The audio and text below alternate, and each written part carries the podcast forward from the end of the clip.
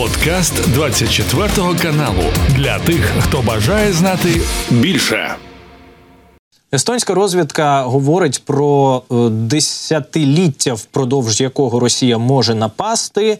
А наскільки вам, е, ну скажімо, видається ймовірною російська агресія проти якоїсь країни НАТО в тій чи іншій формі, можливо, в активній формі гібридної агресії, на кшталт е, російської агресії проти України 2014 року. Ем, наскільки ймовірною видається, ну давайте як впродовж 10 років, так і я конкретизую впродовж наступного року двох, як про це нещодавно е, писало з посиланням на власні джерела і на їхні оцінки видання Більд. В течение 10 лет вероятность примерно 100%.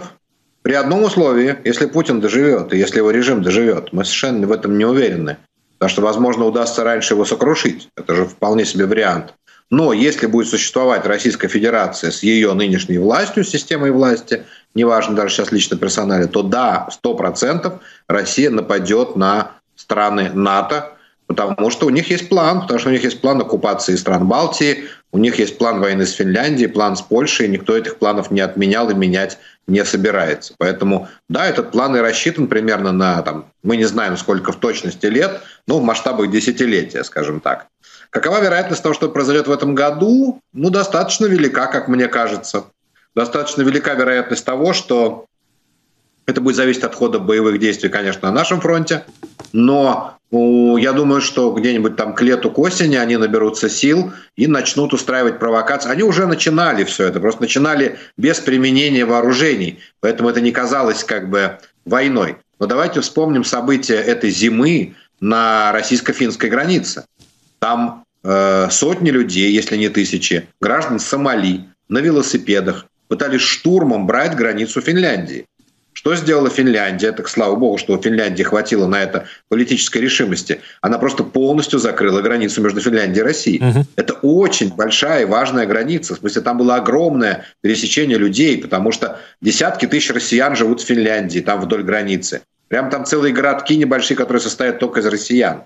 Огромное количество, кстати, финнов занимается бизнесом в приграничных территориях внутри Российской Федерации. И вот эту границу тотально полностью закрыли. Россияне не ожидали такого ответа, безусловно. Они-то думали, что сейчас они раскачают там ситуацию. Попытка уже первая была, пока без оружия. Но дальше все будет то же самое, но уже с применением оружия. Почему бы тем же сомалийцам не пытаться пробить границу уже вооруженным способом? Не обязательно же должна быть российская армия. Это же могут быть сомалийцы. Да еще и с двух сторон, потому что э, в Скандинавии проживает 150 тысяч сомалийцев. И они могут сказать, что вот это наша земля, сомалийская земля, Финляндия. Так что тут все варианты есть.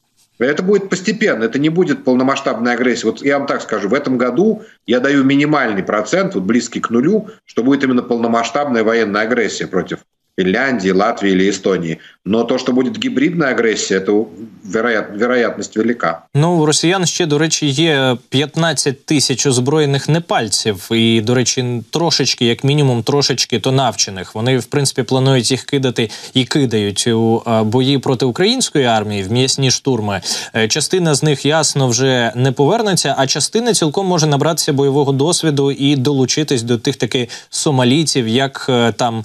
Е, офіцери умовні, так з бойовим досвідом. Ну і при цьому чи е, можемо ми говорити про те, що за вашою оцінкою ця активна фаза гібридної агресії Росії проти е, якоїсь країни НАТО, європейської країни, вона точно станеться, е, принаймні спроба станеться ще до американських виборів і до приходу до влади, можливо, Трампа. Ну, во-первых, я сразу прокомментирую по счету не пальцев. У меня большие сомнения. Я наблюдаю все-таки очень э, за всеми абсолютно новостями, которые приходят из России и которые приходят с нашей линии фронта. Если бы у них действительно было 15 тысяч подготовленных непальцев или просто хотя бы нанятых в армию, в российскую, мобилизованных непальцев, это где-то бы проскочило. Все-таки в России есть гражданские активисты какие-то, там люди что-то фотографируют, распространяют и так далее. Скорее всего, вот этот масштаб, ну, это, это явление существует, но его масштаб, он в пределах там, тысячи человек. И, кстати, данные ФСБ Российской Федерации, которые уже опубликовали там российские сайты, что за весь год прошлый границу России пересекли одна тысяча граждан Непала всего. Да? Ну и потом ну, представь себе 15 ФСБ, тысяч. пане Михайле, це ж наскільки можно... Я понимаю, нет, я понимаю, да, на все надо делать скидку, да. Но все-таки, если бы это было 15 тысяч на фронте, мы бы их видели физически. Вот мы с дронов бы видели, что это толпы не пальцев. Мы этого так сильно-то не наблюдаем. Я... То есть такой процесс идет, но поверить в том, что это прям масштабно, пока мне сложно. Это была бы неуправляемая толпа. Ни пальцы не говорят ни на каком языке, россияне не говорят ни на каком языке, кроме русского. Как ими управлять, это все достаточно сложно. Ну ладно, это дело не меняет. Пане Михайло, я дозвольте буквально одну коротку ремарку щодо вже такої інформаційної гігієни. Раз ми почали. Я посилаюся виключно зараз на CNN, яке посилається на е, непальців, які ходять і в Непалі це зафіксовано, моляться за своїх е, полеглих, так так званих, і за своїх мобілізованих в Росії. Е, і їхні правозахисники кажуть якраз таки про цілих 15 тисяч. А щодо того, що вони не на фронті, ну так було кілька кадрів з фронту, буквально кілька, але в основному кажуть, вони зараз під Москвою в таборі ще навчаються.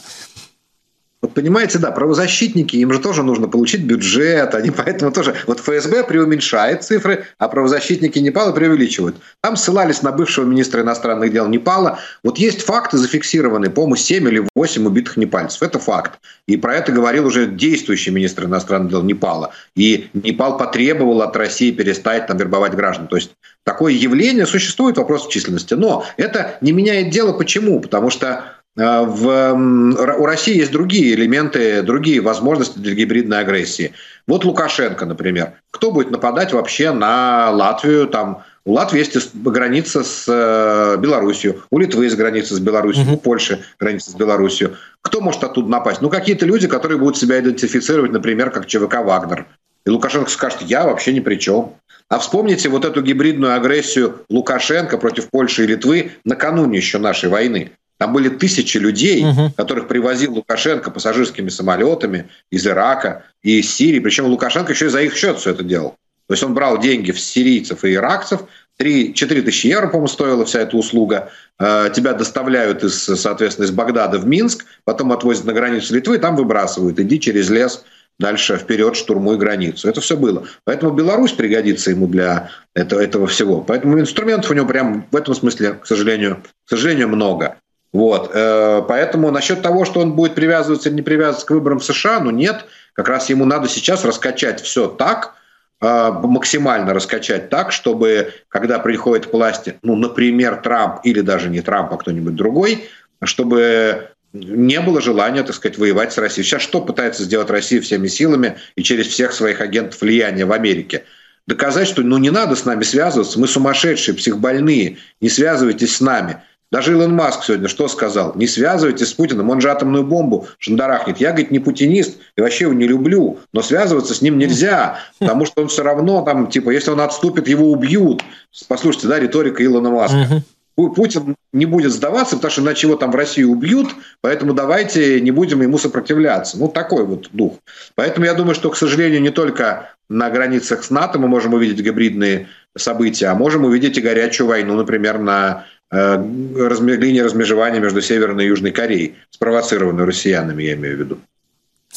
Так, ну і цікаво, все таки на вашу думку, як за таких умов поводиметься поводитиметься той наступний лідер Сполучених Штатів, на яких оглядатимуться ну буквально всі, і Південна Корея, і е, всі європейські країни НАТО.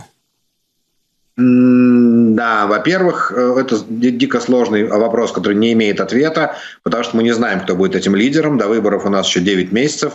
За 9 месяцев нужно родить нового президента США или оставить старого. И там большие вопросы и большие проблемы. Вот сегодня были новые рейтинги опубликованы в Америке. Э, и за три месяца, вы знаете, ведь э, этот самый Байден, у него пока больше, чем у, в смысле, у Трампа больше голосов, чем у Байдена, но это пока не голоса на выборах, это не голоса выборщиков, это просто вот процент американцев готовых проголосовать за того или другого. Но эта разница за месяц сократилась в два раза. Было 6% разрыва, осталось 3% разрыва. То есть Байден сократил отставание от Трампа просто по, по количеству голосов. При этом одновременно там 60% считают, что и Байден, и Трамп слишком старые, чтобы участвовать в выборах. То есть там сейчас катастрофическая какая-то, небывалая, наверное, для Америки ситуация с выборами, и нас могут ждать любые сюрпризы. Вот мы сегодня, я бы не поставил на то, кто будет кандидатом от республиканцев и кто будет кандидатом от демократов. Ого. Просто, казалось бы, уже и один, и другой выиграли практически, ну, почти выиграли, да, свои праймерис, но я совершенно не уверен, что это так и будет. Все может еще измениться. Поэтому сейчас прогнозировать, как поступят те, совершенно невозможно. Надо, что, делать сейчас? Можно. Это то, что делает Шольц. Готовиться к любому сценарию. Шольц говорит, подождите, мы не должны ориентироваться на США. Да, окей, в США кто-то придет к власти, а мы должны свою европейскую систему безопасности построить, основанную на европейской промышленности. И Шольц вчера что сделал? Открыл новый завод Рейнметалл угу. по производству снарядов. Новый вообще, вот они строят к концу года, будет производить 200 тысяч снарядов в год. Шольц это сказал. Макрон сказал то же самое на каких-то своих там э, выступлениях. Он сказал, я больше не готов терпеть, что у нас оружие производится целый год. Мне, пожалуйста, выдайте оружие прямо сейчас. Ну, остальные наши партнеры, там Польша, Скандинавия, они уже и так, и страны Балтии, они уже и так на все это нацелены. Президент Чехии говорит, у нас есть свободные мощности, давайте производить вооружение. Но Европа, очевидно, вооружается, перестраивается, готовится к этой войне, к войне с Российской Федерацией. Поэтому с одной стороны, да, нас ужасно тревожит, что будет в Штатах, мы сильно от них зависим. Это правда все. Но Европе сейчас надо не ждать, как там произойдет, не ждать у моря погоды, а пытаться выстроить самостоятельную систему безопасности, как учит, кстати, товарищ Трамп, прошу заметить. Так точно. Тобто, якщо говорити зараз про протистояння Росія, Європа, ну європейські країни НАТО, То зараз все впирається а в темпи того наскільки швидко вдасться побудувати всі ці заводи, і розгорнути виробництво, і б в рішучість. Е, ну зокрема, чи наважиться, якщо Путін наважиться вдарити по якомусь такому заводу, е, то чи наважиться е, умовна Німеччина відповідати, чи не так? А, ну, тут э, много больше вопросов. Значит, если Россия ударит по заводу такому, то, то Германия без сомнения решится ответить. Тут как раз у меня сомнений нет. Другое дело, что а если вот эти гибридные агрессии, а если Россия не ударит по немецкому заводу, а захватит латвийский город Даугавпилс, решится ли вот тогда э, Германия ответить и вписаться за Латвию? Вот это вопрос. Или там Швеция решится ли вписаться в эту войну? Теперь по поводу строительства самого э, самого, самого вот этого военно-промышленного комплекса тут больше вопросов. Э, вопрос действительно первый, это сколько там можно построить, за сколько времени. Но это не все. Э, вопрос, кто готов это финансировать или не готов финансировать. Вот военная помощь Украине нам заявил Пом Барель, что на этот год, на 1 января это было заявление его, уже запланировано военной помощи 22 миллиарда евро. Это со стороны Евросоюза плюс каждой отдельной страны Евросоюза. 22 миллиарда евро.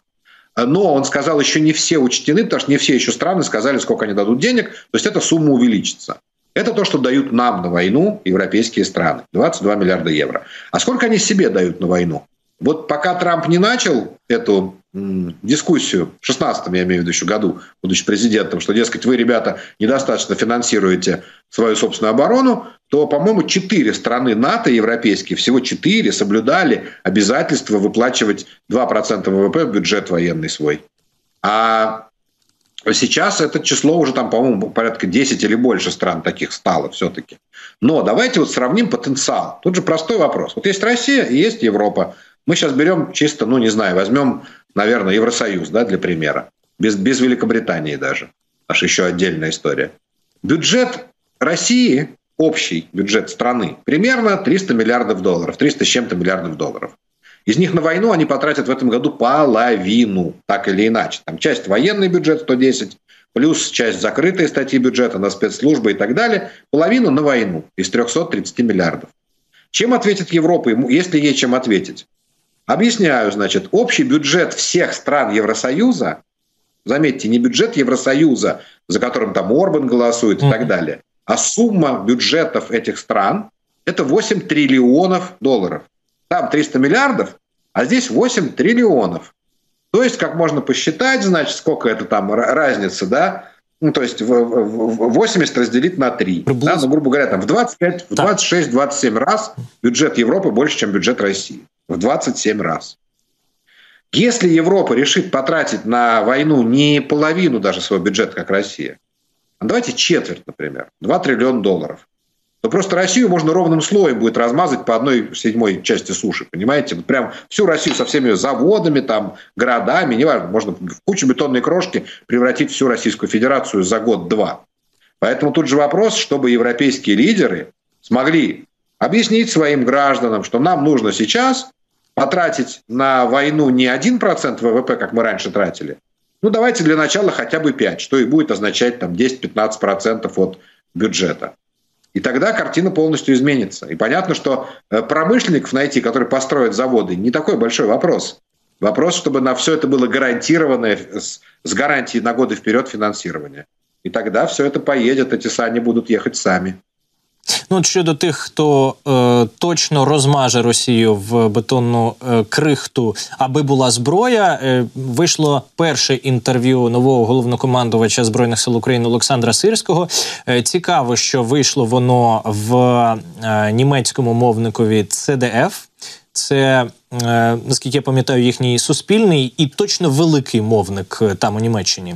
І от е, заявляє, що Україна перейшла від наступальних дій до ведення оборонної операції. Генерал Сирський це все відбувається для того, щоб виснажити противника та завдати йому максимальних втрат. Ну складно, мабуть, переоцінити значення цих слів, які в перші ж дні після призначення лунають з вуст пана Сирського. Складно переоцінити значення для України та українців, особливо з рахуванням просуванням тієї пропаганди, яка неслася останні дні з Росії. Але ну е, цікаво, е, що чомусь дав саме німецькому виданню це е, інтерв'ю. Він чи можемо ми говорити про те, що е, зараз на цьому етапі війни Україна вже усвідомила, що скажімо так, для Європи немає більше такого аргументу, найважливішого, що от Україна поки наступає, то ми даємо гроші. А по коли вона е, припинила наступати, то ми гроші будемо не будемо давати. Тобто, чи правильно ми розуміємо, що для європейців за останній час е, той факт, е, що і Росія їм погрожує, і Трамп їм погрожує, в тому числі і Росією, для них уже тепер оце нарешті визначальне. Вони зрозуміли, що відбувається, а не те, як там Україна буде лише свої землі відвоювати. Да, конечно, за год все поменялось вообще в этом смысле. Год назад, когда была вот эта огромная дискуссия по поводу того, какие вооружения нам в принципе дадут, ведь э, история про выделение танков – это как раз год, ей как раз год. Это мы тогда еще дошли только до танков. Это еще не было ни Storm Shadow, ни скальпов, ни тем более F-16, только про танки речь шла. Вот этой истории год. И год назад это собирался такой Рамштайн, добрые люди, добрые самаритяне, которые выступили в защиту слабых нас, украинцев, да, которые вот страдают от российской агрессии. И все, и об этом только шла речь, чем мы можем помочь несчастным значит, украинцам. Прошел год, и посмотрите на риторику европейских лидеров. Она просто изменилась вообще полностью. Так как это происходит не за один день, если бы это произошло за один день, все бы заметили. А это происходит поступательно – Э, они же бегут, их же много, он же не один человек, да, вот европейский mm-hmm. лидер, а это же целый конгломерат, 27 европейских лидеров, плюс руководство самого Евросоюза. И вот то один выбежит вперед, то второй, но абсолютно все они движутся в одном направлении к большей эскалации, к большей эскалации конфликта с Россией. Вот назад ведь почему сомневались, давать танки или нет? А может договоримся, говорили они, а может получится договориться. За год все столько раз услышали Путина, столько раз услышали, это, так сказать, обывательский зритель услышал впервые в интервью с Карлсоном, а полисемейкеры, они, конечно, слышали весь год и слышали главные, ключевые слова Путина. Это наши завоевания. Мы их не можем никому отдать. То есть это означает правило Путина, правило жизни Путина, путинской России. Это что теперь вместо международного права есть право сильного. Соответственно, раз так, то как можно иметь отношения с Путиным? Только одним способом – быть сильнее Путина. Это в Европе вот сегодня поняли все. Нет такой страны, ну, мы не будем брать там всерьез Венгрию, которая, кстати, тоже, я думаю, это понимает. А, все страны это понимают, что вот это так. Вопрос, насколько какая из стран готова пожертвовать своим комфорт, комфортом собственной жизни ради того, чтобы засучить рукава и начать производить. Понимаете? Производить танки и пушки сложнее, чем производить тыквенные латы. Это факт. Да? И все привыкли, многие, что лучше же я буду тыквенные латы производить, чем танки и пушки. Но, к сожалению, сейчас наступили другие времена. Политические лидеры точно это поняли. Вот знаете, изменение какое интересное, мне кажется. В начале войны, 22 год, в начале полномасштабной войны, угу. нашим главным союзником в Европе были не президенты, канцлеры и премьер-министры, а были народы Европы. Они увидели по телевизору, что творят россияне, они увидели Бучу, они увидели Мариуполь, они смотрели телевизор тогда, все, все смотрели телевизор. Они были в ужасе, они потребовали от своих руководителей оказать помощь Украине. Тогда вот эти руководители, эти Шольцы там и так далее, оказывали помощь Украине, потому что так требовал их избиратель. Они это понимали, что им не простят, если они не будут этого делать. А сейчас эту эстафету приняли сами европейские лидеры. Теперь они уже лидеры этой поддержки, потому что они понимают, и уже сколько из них сказало вслух. Понимаете, лидеры стран Балтии в первый день сказали, что мы следующие после Украины. Если проиграет Украина, Путин нападет на нас. Потом это сказала Польша. Потом Дональд Туск победил на выборах с этим тезисом. Прямо с этим тезисом, что Украина сражается за нас, сказал Дональд Туск. Мы должны быть благодарны каждой украинской матери, потому что кровь проливают украинцы за нас, за поляков, за то, чтобы нам не пришлось воевать. А потом это сказал Шольц. Это сказал Шольц.